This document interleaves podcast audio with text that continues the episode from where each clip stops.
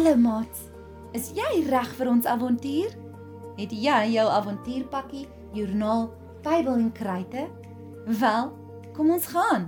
Jy moet lees, luister, bid, skryf doen. Lees, luister, bid, skryf doen. Ja, jy moet lees, luister, bid, skryf doen. Dis goeie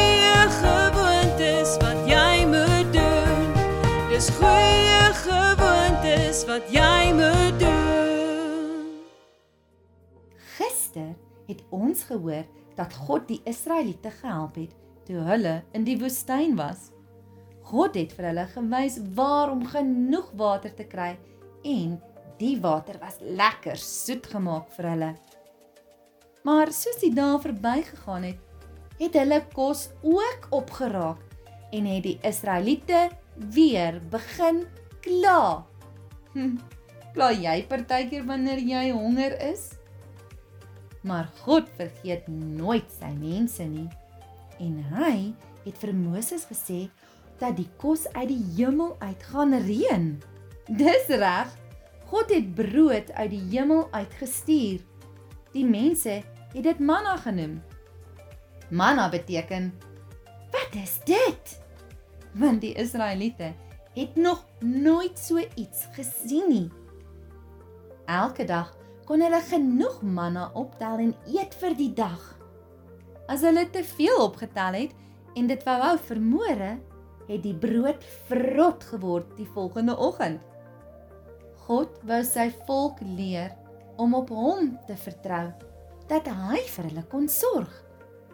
God het ook kwartelvoeltjies gestuur sodat sy volk vleis gehad het om te eet.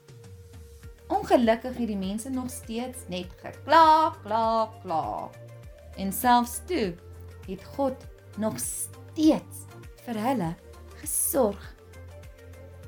Maats, net soos wat God vir sy volk gesorg het in die woestyn, sorg hy ook vir ons elke liewe dag.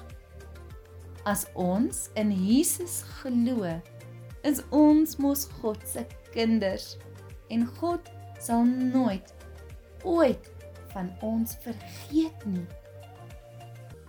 Kom ons bid saam. Papa God, help my om alles te sien wat U vir my gee. Dankie dat U vir my sorg. Amen. Psalm 121 vers 2 sê: My hulp kom van die Here wat hemel en aarde gemaak het. God weet wat ons nodig het. Daar is 'n prentjie van 'n bord, 'n mes en 'n vurk in jou joernaal. Knip die prentjies uit uit 'n tydskrif uit van kossies waarvan jy hou en wat God voorsien. Plak dit op die bordjie in jou joernaal en sê dankie vir God dat hy vir ons sorg. Jy moet lees, luister, bid, skryf doen.